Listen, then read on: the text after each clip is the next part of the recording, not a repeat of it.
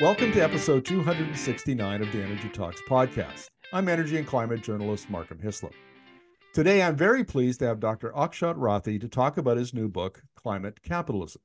Akshat is a London based senior reporter for Bloomberg News. He has a PhD in organic chemistry from the University of Oxford and has worked at a number of prestigious publications. I've interviewed him several times over the years and always enjoyed his insights into broad ranging global energy issues. Climate Capitalism is his first book. It's about, as he writes, how we tackle climate change within the world's dominant economic system and ensure that the wheels of progress don't come to a halt or worse, go into reverse. So, welcome to Energy Talks, Akshat. Hey, it's great to be here, Malcolm. Well, congratulations on your book, man. I mean, I, have written a Thank book. Uh, actually, I've written a couple, and I understand the slog. I mean, it's just a lot of work, and yours is uh, is very well written. And I, I'm going to give you credit and say it's mostly the writer, not the editor. well, thank you. Uh, it is uh, a hard thing, and uh, this is the first one I've done. Um, I thoroughly enjoyed the process. Halfway through, I was exhausted, and then uh, the second half i said i'm going to lean into joy and and and write it when i am having fun and i hope that shows up in the book.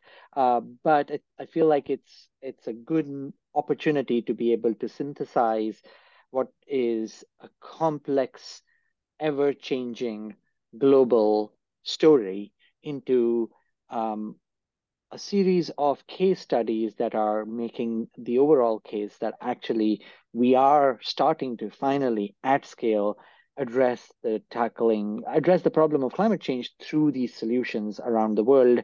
And they are really around the world. It's not anymore a european or a north american sto- story anymore. Yeah I, I one of the reasons i appreciate having you on the podcast as i mentioned earlier is your global perspective and um, that is i think something that's missing from the Canadian debate. I think it's more, I see it more in the Europe, or sorry, the American debate, because the Americans uh, are a geopolitical, they are the big geopolitical power. And so that they see everything through that lens. And I often refer to speeches that um, the Biden administration officials have made, you know, early on in the pandemic, where they said, you know, the pandemic woke us up. We didn't realize the extent to which we were vulnerable to Chinese supply chains. And but now we do know and we have to do something about it. They see it that way. Whereas in Canada, because we're you know one tenth the size and 75, 80% of our trade is north-south with the United States, we're very much either plugged into the US debate uh, or we're very insular and we're, we're, we're squabbling amongst our we're, we're like a family of 10 kids in three territories and we squabble amongst ourselves but we're very provincial that way. We don't have a global perspective but this is a global process. It's a global issue. It's a global transition. And you can't understand the impact it's going to have on canada or particularly alberta which is you know the oil and gas epicenter of of canada. You can't understand that if you don't pay attention to what's going on globally and yeah. and so maybe just if you could comment from the point of view of your book um, about the global aspect of this. Yes. In a way, energy has become more and more global over the past few decades. I mean, it has always been global in some sense because of oil, but look at gas, look at even coal. Coal exports and coal trading is at a higher volume than it has ever been before. And of course, now with what's happening with renewables, where, okay, it's not really transmission that is happening across borders in most places. Europe, it does happen. Um, it's where do the turbines come from? Where do the panels come from? Where are the electric batteries coming from for electric cars? And so energy is becoming a bigger and bigger global story. And that trend, despite trade wars, despite uh, tariffs, is not going to change um, because the energy transition itself is only really just getting started. So it is very important as people think about this topic, think about this issue, to always recognize that what will happen at the other side of the world can have an impact on how your energy transition story is unfolding. Um, the, the, the argument that the energy transition is just getting going, I, I want to push back on that just a little bit. And the reason is because uh, in Canada, we've elevated uh, Professor Vaclav Smil to the, he's become the patron saint of the oil and gas industry. And part of that is this idea that the energy transition has just started and, and we have decades and decades and decades to go yet. And I push back. I, I argue that, in fact, if you think about tech, uh, this as a technology revolution, all of the key core technologies for clean energy have been on that S curve for 50 years, 40 years, 30 years. Solar in the 70s, wind turbines in the 80s, EVs, the prototypes in the 90s, the lithium ion battery in 91, 92. All of those have been around for a long time. What's different now, and where I would agree with you, is that we've all of those technologies are past their inflection point. They're now in the in the hockey stick part of the of the curve, and what we're seeing now that's different since 2020 is rapid growth at the global level. Would you agree? That's right. I think the way to think about this in in the energy transition is just starting is that the opportunity for countries to actually have domestic uh, manufacturing, have, have domestic competition in the space is still very much there. It's not written off that China is where all the electric cars are going to come for the energy transition, and that's it. Because today, even with electric cars, you know, selling more than 10 million vehicles last year, the total number of electric vehicles is still 40 million. And that's in a car fleet of 1.2 trillion, uh, 1.2 billion. And so you have this huge um, base of of fossil fuel vehicles that need to be replaced, and they will only get replaced uh, if you have enough manufacturing all around the world. So the opportunity set for people to actually embrace the transition, be a part of it, create competitive products is very much there. That's a key point that we keep coming back to over and over again at, at uh, Energy Media. And that is that this energy transition, like the last one, like the, the last big one 100 years ago, was the triumph of the internal combustion engine and and cheap oil. That's essentially set the the, the groundwork for for the American uh, dominance of the the of uh, industry, global industry after World War II, uh, and now we're transitioning from the internal combustion engine and oil, and then of course coal uh, and gas, and we're now we're going into electric technologies, and the opportunity to restructure the global economy uh, has this is very fluid right now. We don't know how it's going to end up. But I remember talking to a colleague of yours, Dr. Uh, Kwasi Ampofo. I, I always get his name wrong. I, if you see him at the water cooler, apologize for me, okay? But you know who I'm talking about, the head Bloomberg head of uh, mining and, and metals. I had him on last year, and and he said, I I, I asked him how long Alberta had to get into the critical minerals game. And he said, I said, maybe it had to be seven years, 10 years, right? Lots of time. He said, no, two to five years. And the reason for that is because just what you said, there are many, many uh, very aggressive, very hungry emerging countries like Vietnam, Malaysia, Indonesia, even Saudi Arabia now, we see them uh, getting into uh, clean energy manufacturing. They, they've been at this for a while and they understand the opportunity to industrialize, to create jobs for their, to become wealthier and and more middle uh, sort of middle income uh, or better, and they're they're going to drive uh, as hard as they can to benefit from this energy transition. And in a way, they're kind of catching the Europeans and the North Americans napping, aren't they? Yes, the transition is certainly throwing opportunities of all sorts for developing countries. Um, beyond the countries you named, Thailand is actually the Detroit of Asia. It's been making Japanese cars, uh, internal combustion engine cars for some time now. Uh, but uh, EV transition is happening in Thailand now. The country has set a goal to manufacture 30% uh, of its uh, fleet uh, by 2030. That's all EVs. And Chinese automakers are coming to Thailand. This is also playing out. I mean, we treat Europe as one block, but it's not. You know, Europe Europe has its different countries with different developing country status. Hungary, for all the things that Viktor Orban and his sort of right wing views, um, Hungary is actually pushing forward with the energy transition. It is the place where um, there will be the most manufacturing of lithium ion batteries in uh, Europe, where electric car manufacturers are moving to because that's where the batteries are. I, I want to get into your chapters fa- uh, fairly shortly, but first of all, I want to set the stage because uh, you talk about uh, global capitalism, climate capitalism, so, we should discuss that a bit, and then your the framework of the book, uh, which I think is important. So let's start with capitalism. This is a quote uh, from one of uh, might be your introduction. Uh, reforming capitalism might be the only practical way to get to zero emissions so quickly. This book shows why it's possible to harness the forces of capitalism to tackle the climate problem and how the work has already begun.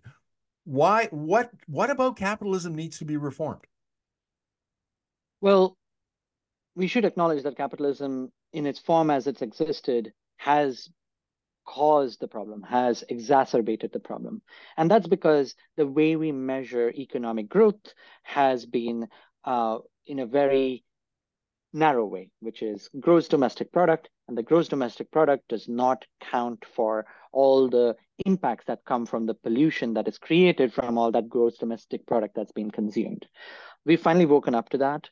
And, um, you know, climate change is by Nicholas Stern, uh, an economist, called the greatest market failure because we've ignored those uh, externalities, as they're called. Now that we've understood that and we are starting to include that, that's where we have to come up with new models in which you can unlock private capital, which is, of course, still driven for a profit motive, but has to be given direction by governments which areas you can make those profits.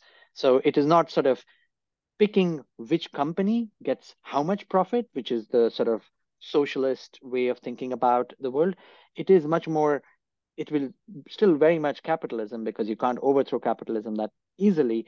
It'll still be markets, it'll still be competition, but there will be more direction given by governments which places you you know which areas those markets need to be created and what are the rules in which they will operate well let's talk about the framework uh, because I think this is interesting. Uh, and again, I'll quote from your book the framework relies on three major actors technology, policy, and people that are continually shaped by money, power, and politics. What led you to use that framework? Well, so the book is essentially trying to look at case studies of success in and around the world of scaling these different technologies, but also scaling the systemic solutions that are needed for unlocking these technologies. So, of course, wind, solar, batteries, electric cars, but also finance, laws, uh, activism, shareholder activism, which are all pieces that need to fall in place for us to be able to unlock. That's why the people policy technology is sort of like a uh, three fur that needs to come together. Uh, but they will be different in different economic context or different political context. Hence, they will be shaped by money, power, and politics wherever in the world they are. And so it's an interesting dynamic situation. But if you take these three um, factors, the three variables um, in a particular economic setting, you can find a way to make it work to reshape capitalism in that specific area to try and solve this problem. And of course, we should also recognize there isn't one form of capitalism. What happens in the US is very different from what happens in Europe and in China. China, too, is very capitalistic. Well, let's talk about China because that's the subject of chapters two and three. And I have to say, personally, 2023 was the the year that I woke up to the importance of China to the energy transition. Um, I'd always known, you know, it, it, you can't be an energy journalist and not understand that China is a is a big player uh, in the global energy system, but I didn't realize the extent to which it dominated the clean energy industry. And that's the that's become a key part. It's not just adopting wind and solar. It's who makes the who makes the sun the solar panels, who makes the wind turbines, who controls those supply chains, the critical minerals, who who controls the the smelting and the refining of those uh, minerals into into battery metals, and then assembles them into into battery packs. All of those uh, questions, I think I understand. this past year, I, I began to realize how much China uh, how influential China is, how much and how much of it was a deliberate policy of the Chinese. You know, 20, 25 years ago, they said, okay, look, we're not going to catch the US on things like automobiles. Uh, so let's jump ahead to the next generation of technology. They they not only uh, adopted it, but then they innovated in it. They became great innovators. They're no longer just passive recipients of, of Western technology, and they learned how to scale and how to drive down costs. And when we say that, you know, China controls 80% of the solar panel manufacturing and 70 or 80% of battery manu, I mean, these are this is the heartbeat of the energy transition, and it all runs through China. It does. And the numbers speak for themselves. I mean, if you look at 2023, there's this big figure, which is we spent $1.8 trillion as the world on the energy transition. Well, how much of that came from China? More than a third um, and how much of what China is in is deploying in all renewables in solar and wind is together more than the rest of the world combined. And so the numbers in China, everything in China has been big and has been big for quite some time, but that's true of the energy transition too. But there's also talking about technology, as you brought up, you know, yes, it is not a lie that in the past the Chinese or developing countries in general took technologies and then developed them. But it has always been only one truth. In those regions that come from India, there's always been indigenous, there's always been local technology development that has taken technologies from the West and then developed it for their own markets because there are different needs in those places. So technology innovation has always been a part of these places. It's just that they've now been able to unlock it at scales that are now rivaling uh, Western technology innovation. Um, and so, you know, that may have been an oversight in in sort of our narrative that you know China just copies. Uh, well, it did copy, but it also always uh, innovated. Now it also innovates at scale. In uh, chapter two, you tell the story, and I'm going to get his name wrong, so you I'll rely upon you to pronounce it correctly. Wangang. Wan Gang. Thank you very much. Can you tell us the story? It's such a lovely and fascinating story, right? So he's born during this very violent period in China where it's, uh, it's called, you know, that is sort of the cultural revolution where, um, you know, people are banished from cities into uh, villages to go and learn the ways of the farmer rather than live in these urban societies and sort of like sort of a backward turn in, in Chinese society. He's born in that period. Um, but then, you know, that period is over and he gets to study in China, becomes an auto engineer. And of course, at that time, the place you wanted to be and where technology innovation was happening was in Europe and America. So he goes to Germany, does a PhD, gets a prestigious job at Audi, rises up the ranks as you know as as a good immigrant would do coming from from those places. But then recognizes looking back at China that look if people my people were to live the kind of lifestyle that Germans uh, Germans live they're going to have to burn 16 times more oil per person. And there's just not enough oil in the world for that to happen. And so, what do we need to be able to enable that kind of lifestyle? And so he goes and talks to the Chinese leadership uh, at, at the time and convinces them that taking this perspective, this long term perspective, and creating an entirely new industry is in your interest. And it will take time, but if you give me the support, I can make it happen. That started in 2000, right? That is when he uh, was put on a secretive program to look at alternative ways in which um, alternative fuels that could power automobiles. He wasn't sold on batteries or on hydrogen, but eventually came to the battery solution by around 2008 9 when the Chinese hosted the Olympic Games and showcased what they can do with electric cars in a very small way uh, and then policy support got them where it is. Yeah, in uh, in North America, we tend to idolize uh, businessmen. You know, the Steve Jobs, the Bill Gates, uh, those kind of people. Uh, more the Americans, I think, than the the Canadians. Though we we do have a, a few of our own. And but we when we think of China, we think of it as a monolith. You know, we think of it as the Chinese government or the Chinese Communist Party. And so it's uh, I was particularly interested in hearing an individual story and the role that he played in in this process and it wasn't just the faceless state uh, undertaking, you know, the, to to make the transition, the decision to become a clean energy adopter, and more importantly, I think uh, a manufacturer. Um, let's go on to the next chapter, which is India. And India is a fascinating place. And in Canada, we have many, many uh, uh, uh Indian immigrants over the over the over decades. They play a, a very large role in provinces like uh, like uh, British Columbia, where I live, and and so we have more. I think we have a lot. We have many connections to to India through those through those folks, and I'm curious how India has changed in the last decade or two as it as an active player in the energy transition. So India has nowhere the capability, capacity, economic heft of China um, it is still a smaller economy. It is still further down the development pipeline. And, um, you know, it was also a thriving democracy, and you do get changes in government, um, and you do then get changes in, in the policy directions uh, those governments go in. So it's not quite as state directed as China can be uh, with a single party ruling um, the, the government. So so India has its own challenges, which are very different from China. Um, but what India does have is its ability to then take a solution that is economically in its benefit and run with it. And that's what it did with solar, which is the story I, I tell in, in the book, um, where India recognized that it's going to need more power, period. And yes, it's going to burn more coal because that's something that it has its uh, on its own shores, but that's nowhere going to be enough with its mining capacity, uh, with the amount of coal it has in the ground.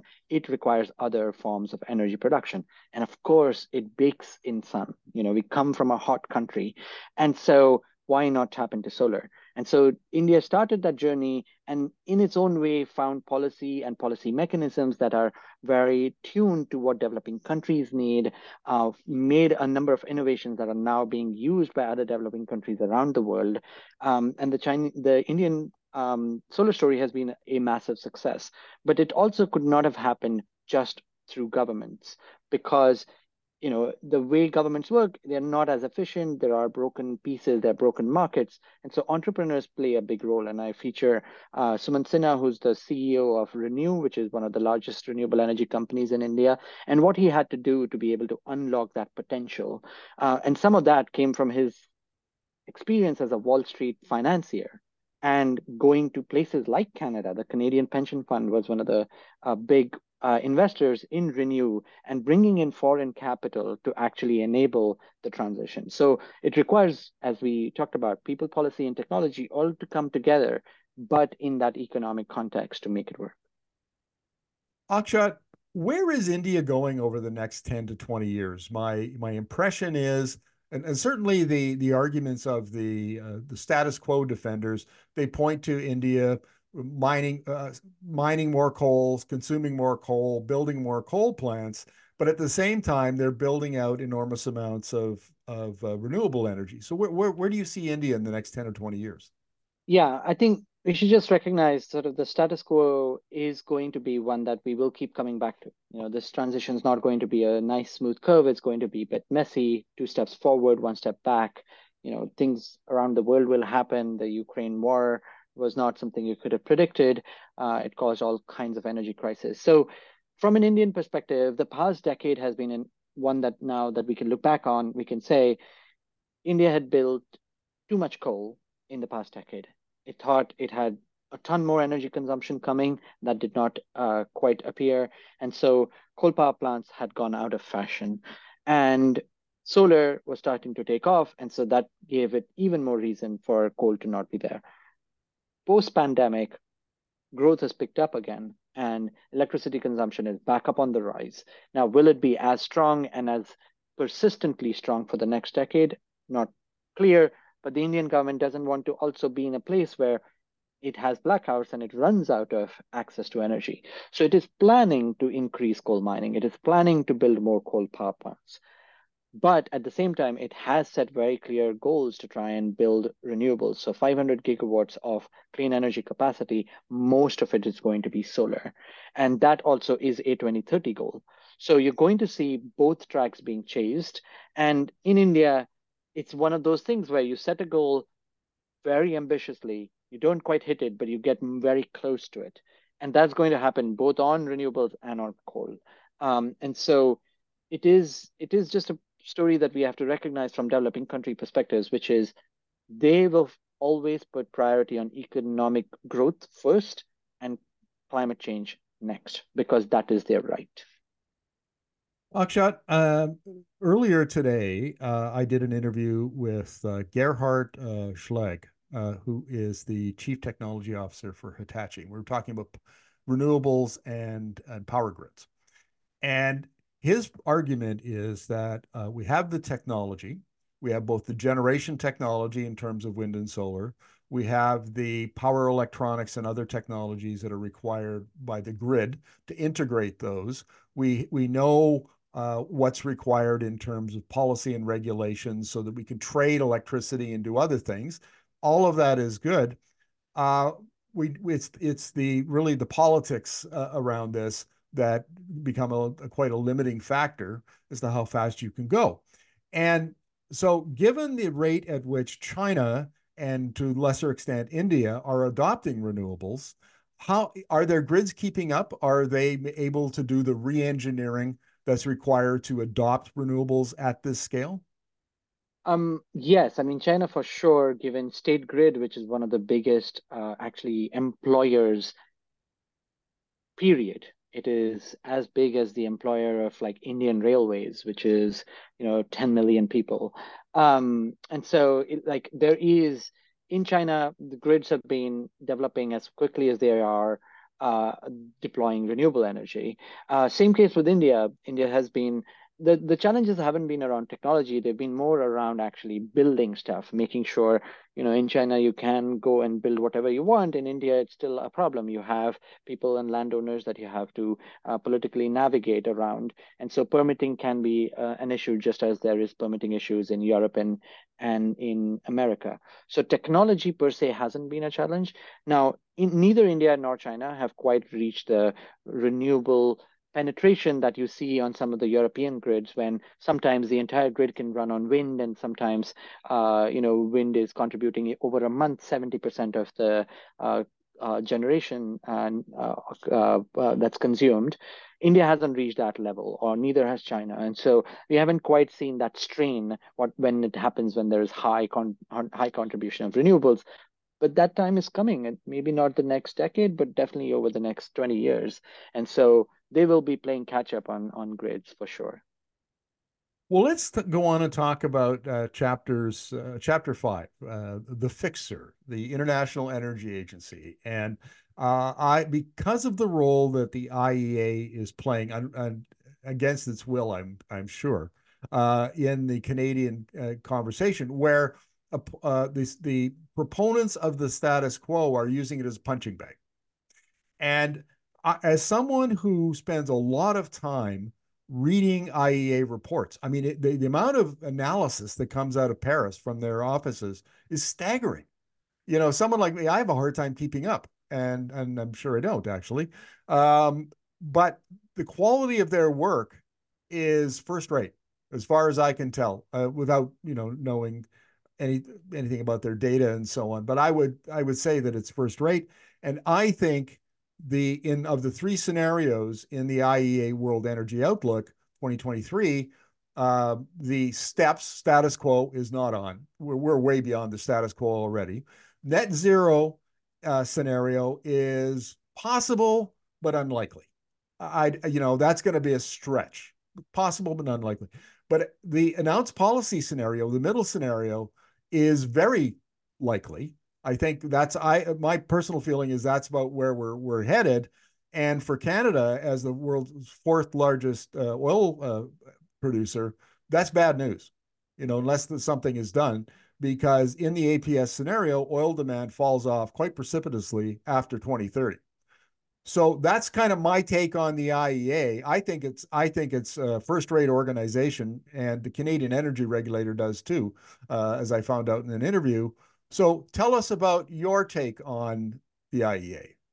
Well, must acknowledge that it is the 50th anniversary year of the IEA. It was created in 1974 uh, in a response to the oil crisis that was brought on by OPEC and it was created as oil consumers coming together because all the oil suppliers had come together in a cartel. So it was a cartel against a cartel fight to make sure that oil supply and oil markets are running more, more securely.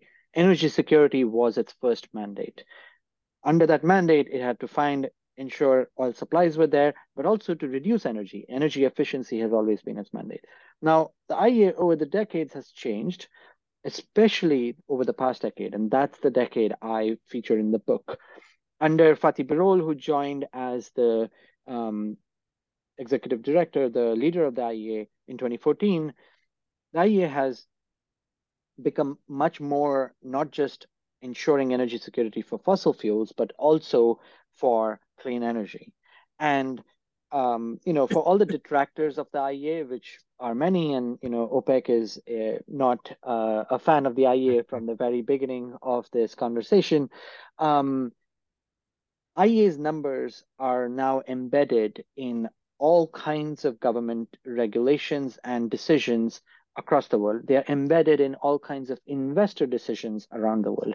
And the reason they are is because they come and they do analysis that is considered um, backed by facts and backed by very deep analysis where they send these analysis for peer review with the entire energy community. So it's not just IEA taking a stance and running with it. It actually gets checked by uh, a huge number of academics, industrialists um, that ensure that what IEA is saying is not outrageous, that it is something practical, feasible, uh, and that's why uh, those numbers are used so widely. The director told me in, in an interview that the IEA's ability to do all this relies completely on the numbers. The numbers are its backbone.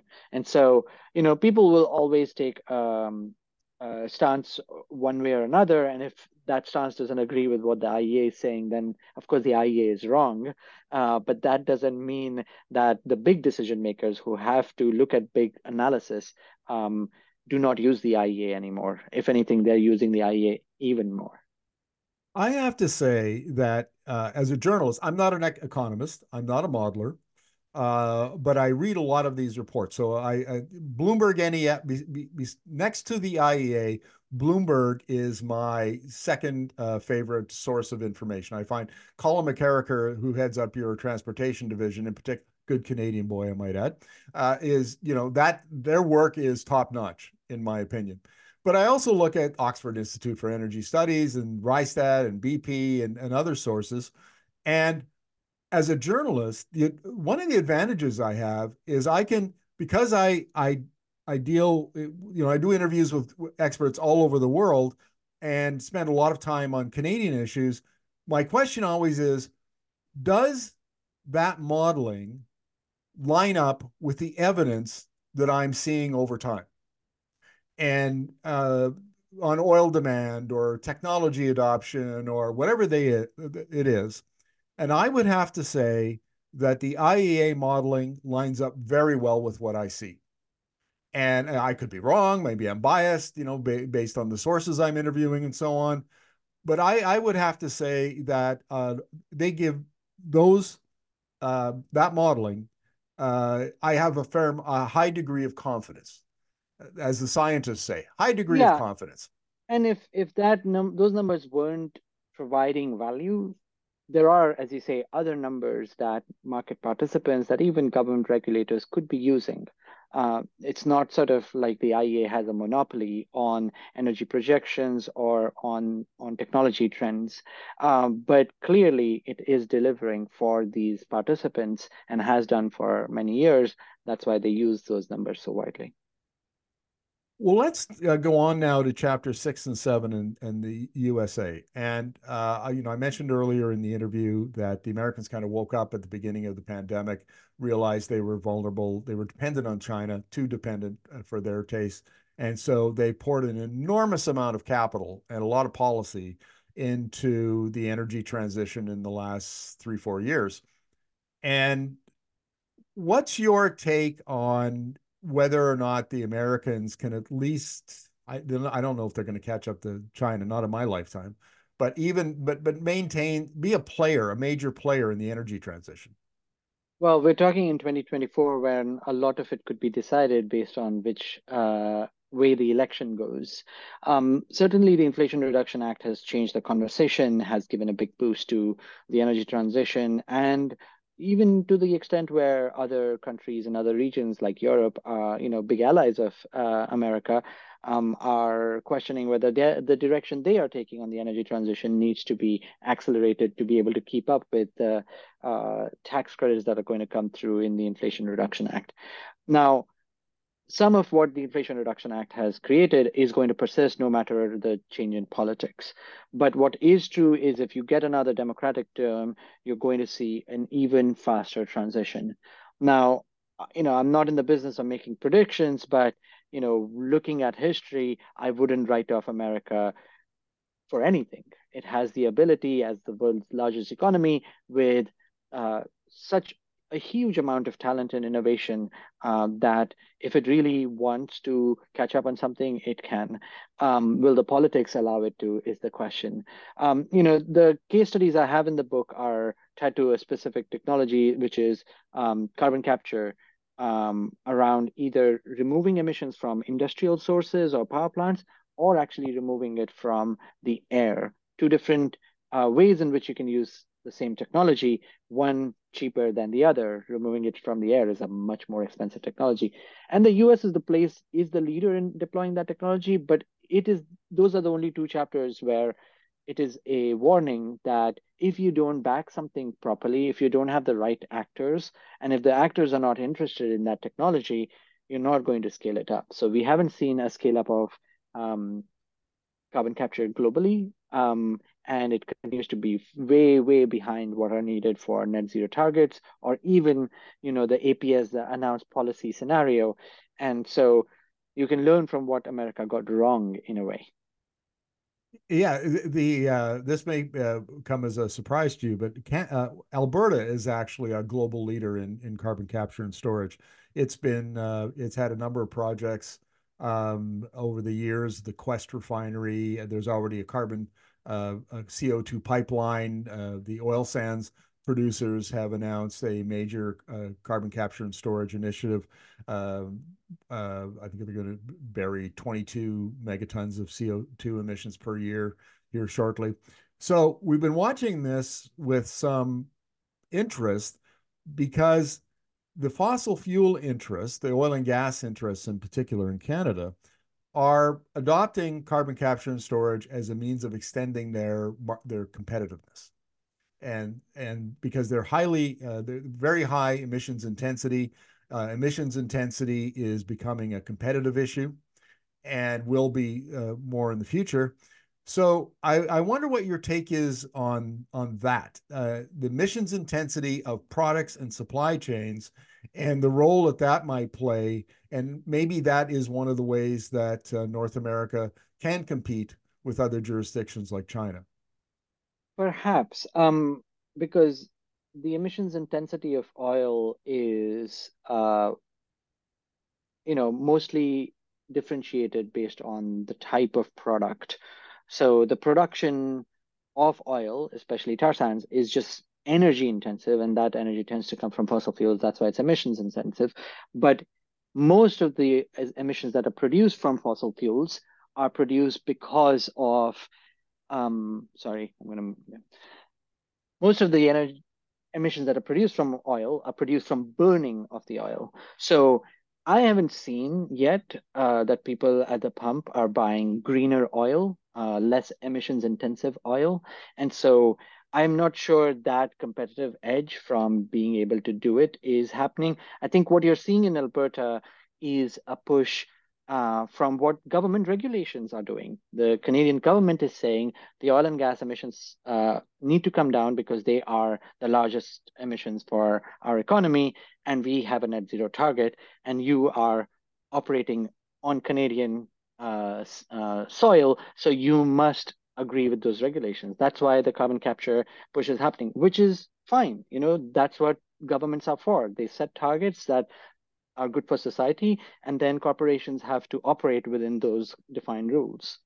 Well, Akshat, in uh, chapters uh, eight and nine, you talk about oil and gas companies, and uh, I was recently reading a column by uh, a Bloomberg opinion writer, uh, Javier Javier Blas, and he argued that don't look to the oil and gas companies to innovate in the energy transition. Their their self-interest is in perpetuating the extraction and sale of oil and gas, not switching over to clean energy, to wind and solar and electricity.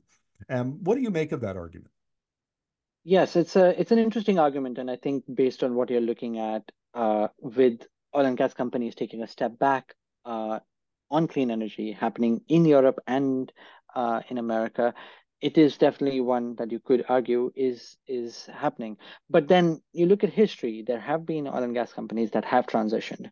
Um, I feature Orsted uh, in the book. Of course, today we think of it as a uh, offshore wind giant, but it used to be called Danish Oil and Natural Gas. It went from being an oil and gas company to being a clean energy company. And that transition happened over the past 20 years.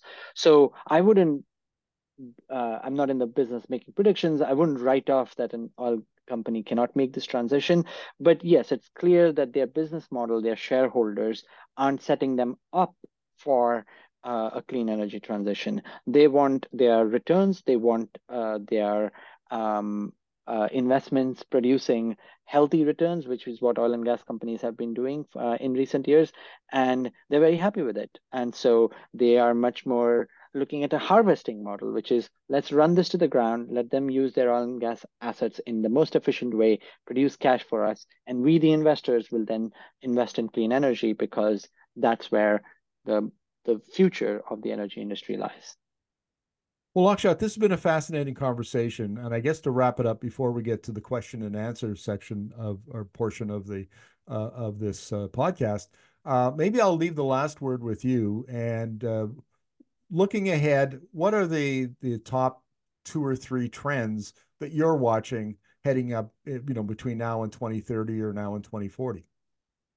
One of the things that I'm looking at is whether hydrogen becomes any real. You know, there's a lot of hype around uh, hydrogen. There's a bunch of tax credits being given uh, in the US, but also in Europe. Um, and so there's clearly a push for supply, but neither large projects are being built nor uh, demand is being seen. So how does that change the game? Because hydrogen is an interesting fuel. It burns cleanly, if produced cleanly, um, and has applications that could actually make a difference, but we are not seeing enough of a move. Um, the other place I'm looking at is uh, do we get an even faster EV transition? We are seeing sort of a slowdown in the growth of EVs. They're still growing uh, rapidly, just that they're growing a little bit slowly compared to last year. Um, and nobody has quite confirmed that that's going to be the long-term trend, that we're going to be in a slower growth phase or that we'll see a rise. And I'm keen on looking at what automakers come up with solutions for this challenge. Do they go into affordable EVs? Do governments step in and create better charging infrastructure? Um, that I think for North America and Europe is an interesting story to follow. But then the same EV story is playing very differently in developing countries where two wheelers are taking off, where battery swapping is taking off, um, where buses and fleets of taxis, EV taxis are taking off. And so you're getting a very different kind of transition happening in developing countries. So to me, EVs are always a fascinating story. Well, Akshat, thank you very much for this. This has been a great interview, and I'm really, uh, really appreciate you coming on to talk about your book, Climate Capitalism. Uh, where can uh, uh listeners who are interested, where can they buy the book? So the book will be out in Canada 12th of March, and it'll be available wherever you buy your books. Um, uh, you know, in in airports if you fly, in bookstores or on Amazon uh, or any of your local bookstores. So uh, the publisher is actually Greystone Books, which is a Canadian publisher, and so hopefully um, you find the book interesting. And I'd be keen to hear from you if you do read it, what you thought about it. Well, I have read most of it, and I do find it interesting, and I, I very good work, and, and kudos to you. Congratulations on this achievement. Now, I we've got an audience today. This would be the first time that uh, we've uh, Energi Talks has done this, where we're going to open up the the mics to uh, allow the some audience members to ask questions of Akshat. So, uh, folks, if you could click on reactions, if you have a question, click on the raise hand, and then I'll get to you.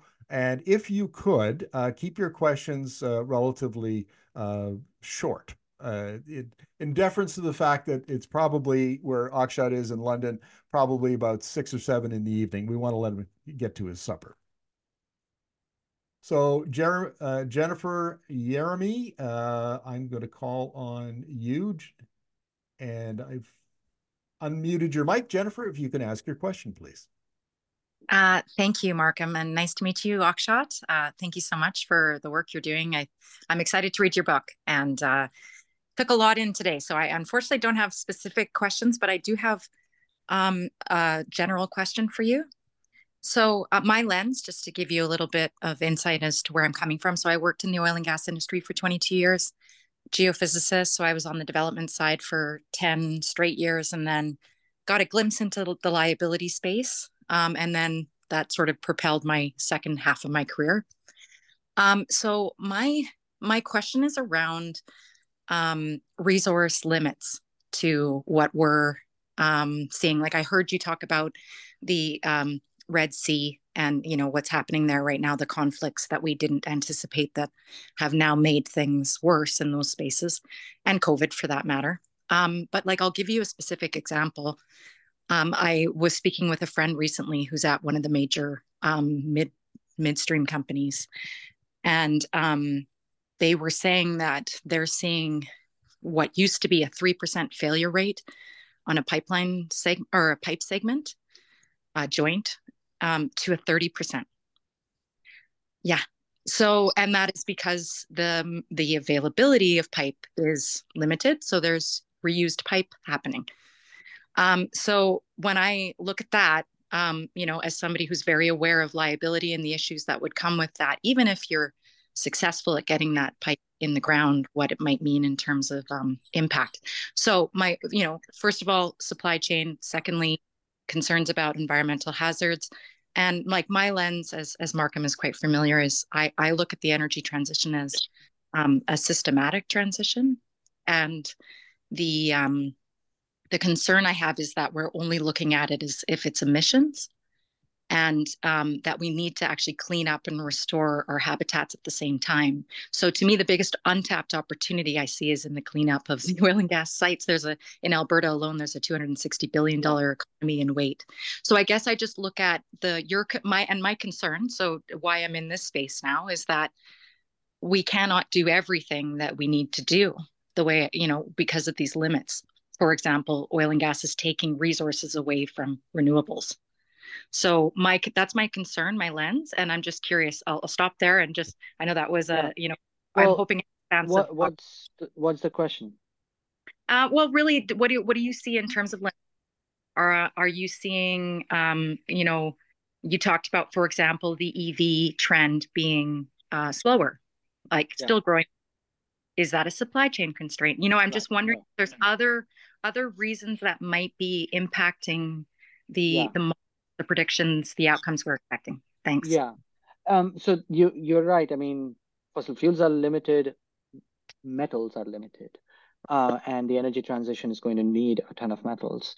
Now, what we do know is we do have the capacity to be able to extract the metals that we need. Um, you know, that is not going to be a problem. We'll see prices go up, and then uh, because the prices go up, supply catches up. Uh, but you're right that we've made mistakes in the past where we have not treated the materials that we have drawn uh, well enough that we could actually be recycling and recycling properly, not in uh, pipes that are poor quality and then lead to liability issues. Uh, and that requires a level of thinking that we haven't done in the past. I think one good example where this thinking is being done properly is Europe. Europe doesn't have the energy transition metals. It is clearly uh, pushing for the for uh, EVs uh, in that space and uh, wants to make sure there's complete political backing. But because it doesn't have the metals, it has created a really robust framework around having to recycle the batteries that come into its supply chain. And we will start to see recycled batteries come into electric cars soon. So that's one place where I think uh, resource constraint could be managed. And that's that's something a lot more countries will have to do. Akshat, I, I want to ask you about the concept of circular a circular economy.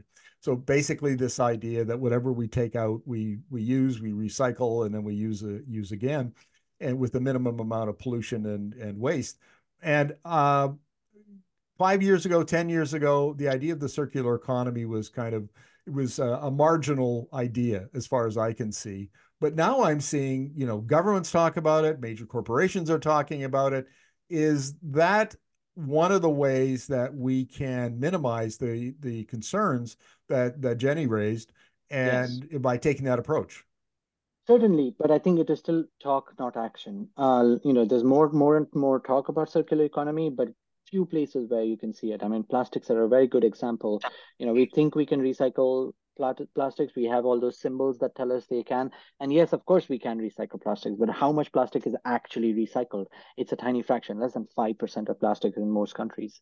And so uh, there is talk, but not action. I think batteries are a place where, given the value of those metals, uh, the recycling is just an economic in makes an economic case for it and of course it makes an energy security case for it material security case for it that's where we might see you know higher levels of circularity come through.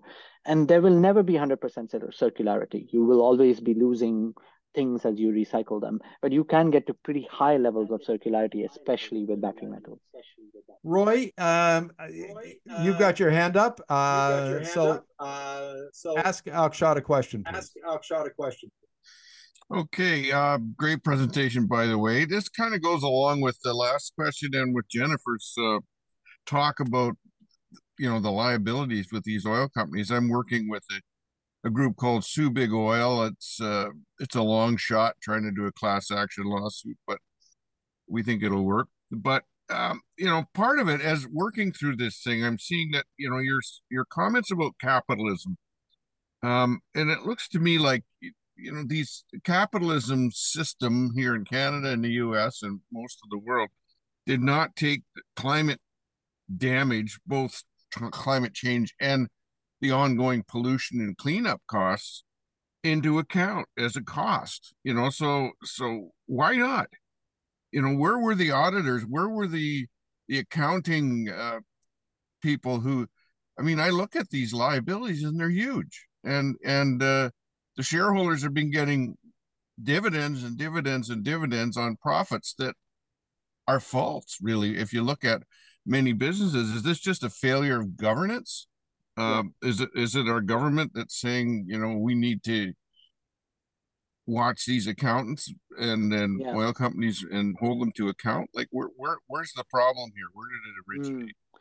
It's a it's a good question. I it's a, you know it's a good question. I you know right. um I'm hearing myself. If you mute yourself, right? Yep. I just Great. muted his his uh, yeah. microphone. Go ahead, Akshat. So yeah, it's a good question you know, it really depends from jurisdiction to jurisdiction.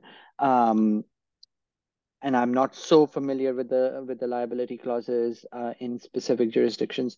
One place that I have looked at, and and that's sort of a, a case study in how uh, government regulation gone wrong can be a big problem, is around um, used wells in gas wells in America. So gas wells specifically uh, there was a big company that went around buying up these uh, depleted gas wells uh, from oil and gas companies. And oil and gas companies were very happy to give them up because the regulations were there. Once an oil and gas company has extracted the gas, it is their liability to close it off forever. but that is an expensive um, undertaking. And what this company did was it uh, went around buying these old gas wells and just told the regulator, actually, that company couldn't draw more gas, but we think we can draw more gas. So we are just going to keep using it. And they never actually extracted gas from it. They just kept the well as it is, leaking all that methane slowly.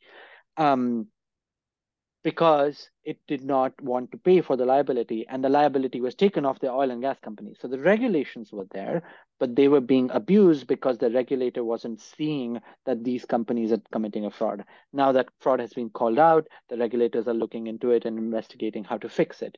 But you're right, like this is a governance failure and you know, governance almost always regulators have to catch up with what the industry is doing if it is not doing it right.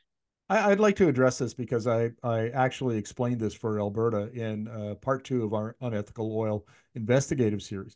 So back in the 30s, we'll go back in the, into the 20s when Alberta began to develop oil and gas, the uh, remediation, reclamation uh, was not considered a major priority. The major priority was expansion of the industry, attraction of capital, creation of job, jobs and creation of, of revenue for the government. Those were the four top priorities. And so what the regulator in Alberta decided to do, and, and Akshat, this is actually true in the US as well, is they said, we're not going to take security at the beginning of the well's life. We're going to take it at some other point. And as soon as you decide that you're not going to take it at the beginning, then where do you take it? And, and this is an issue that regulators across North America have struggled with, and all of them, all of them have failed and they because then you wind up do you take it at the end of the life when but then most many oil companies are bankrupt and then they can't afford to do it and yeah. and so the, the this is again an illustration uh, of the failure of governance because the jurisdiction had priorities other than the environment correct Akshat, um, do you want to just jump yeah in? sheila yeah, Sheila had a question. I need to go in five minutes. So um, if, if Sheila has a question, I'm happy to take that. Okay. Sheila, if you could unmute your phone and ask your question quickly. Uh, Akshat's oh, yeah, and I'll be I'll be very quick and I'll I'll just go one little aspect of it, which is I keep reading in the paper oil companies awash with billions of dollars that they're handing on to investors. So is there no way to harness any of that? I mean, because mm-hmm. otherwise I don't know where we're going to get the capital to do this because I don't see it flooding in. So that is a very good question. And it is one that is the company's decision, right? And the company's decision is, in a way, decided by the shareholders of the company. And if the shareholders are asking for those billions as returns rather than letting the oil company invest it in clean energy, then they are treating those oil and gas companies as harvesting companies where they just harvest the assets down to zero, take the profits. And they think the investors or the shareholders clearly are thinking, we can do better things with this money. We think we can put it in better companies that will drive the energy transition, and that oil and gas companies are unlikely to be the companies that will be driving this transition. So you can interpret that bet that way. Of course, it's not one way. Their shareholders are many and they have different thesis on what they want, but the outcome t- tells you that they are currently not interested in having oil and gas companies uh, invest those billions in clean energy. Just a, a quick note in Canada, in Alberta, all of the big companies are promising investors 75% at a minimum uh, return of their free cash flow. So that tells you, as, as economist Phil Verleger told me in a in a previous interview, he said that that's the one of the signs of the sunset industry is when the investors start taking their capital up. That's the way they see it. So Akshat, thank you very much for this. It's been fantastic. We really appreciate that you put in as much time as you did. Good luck with your. Sorry your about sales. the technical problems. Yes, uh, and yeah, please. Uh, thank you for having me on the show, and thank you for all the questions and and for engaging. Um, I hope you read the book, and and please do get in touch when you do read it, and what tell me what you think. Whether you violently disagree with something or violently agree with something, I would love to hear both. I suspect you're going to see more violently agrees. Thank you very much, Akshat. Bye.